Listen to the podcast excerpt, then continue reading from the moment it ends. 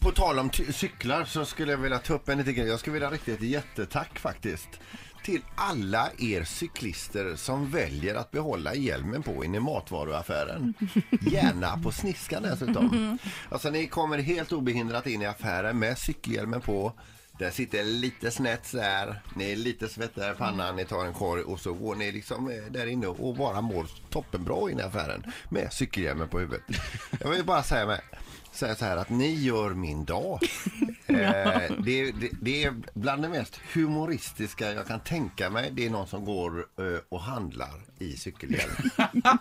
jag, jag har suttit också och tänkt på vad är lika roligt det, för, för att jämföra med någonting. Om någon till exempel går in i affären med, med skidor på sig eller, eller om man har varit ute och dökit efter musslor för att grilla det på kvällen och fortfarande har cyklop och snorkel på huvudet. Eller tuber på ryggen. Ja visst. Ja. Men det finns inget som är så roligt som en cykelhjälm, gärna lite på sniskan och sen en korg och så går vi in och handlar där. Man är ju farten alltså. Det var ju något hotell nyligen som förbjöd eh, män i lyckrakläder. För det ligger väl på ett sånt ställe där det är mycket sådana cyklister som åker dit. Och de är hela tiden går omkring där när de kommer tillbaka efter sina cykelturer då i sina tajta, de här byxorna med hela paketet liksom som hänger. Och hotellet har också tänkt sig liksom att vi ska ha en lite, lite klass här. Och så går alla omkring i, i tajta lyckrakläder. Men jag såg även på Byggmax här i helgen någon, jag tror i, jag vet inte egentligen inte vad det var för typ av träningskläder, men det var också någon typ av lyckradräkt och även sådana här liksom joggingskor som inte är en sko utan mer som är som en strumpa, ni vet de här Med tunna. tårna, ja det tycker jag är Det gick konstigt. och bar någonting som han skulle köpa inne på Byggmax. Jag vet inte om han skulle jogga hem med det. eller- Men nu tillbaka till cykelhjälmarna här för att eh, det, nu senast så såg jag i förrgår såg jag en dam som hade alltså, eh, hon var på väg in i affären där.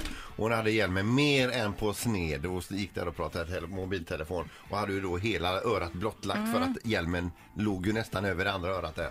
Hon såg så skön ut alltså. Drömmer om henne på nätterna. Jag, jag blir på så jävla gott humör. Ja. Ett poddtips från Podplay. I podden Något Kaiko garanterar östgötarna Brutti och jag, Davva, dig en stor dos skratt. Där följer jag pladask för köttätandet igen. Man är lite som en jävla vampyr. Man har fått lite blodsmak och då måste man ha mer. Udda spaningar, fängslande anekdoter och en och annan arg rant. Jag måste ha mitt kaffe på morgonen för annars är jag ingen trevlig människa. Då är du ingen trevlig människa, punkt. Något Kaiko, hör du på Podplay. Därför är gardinerna.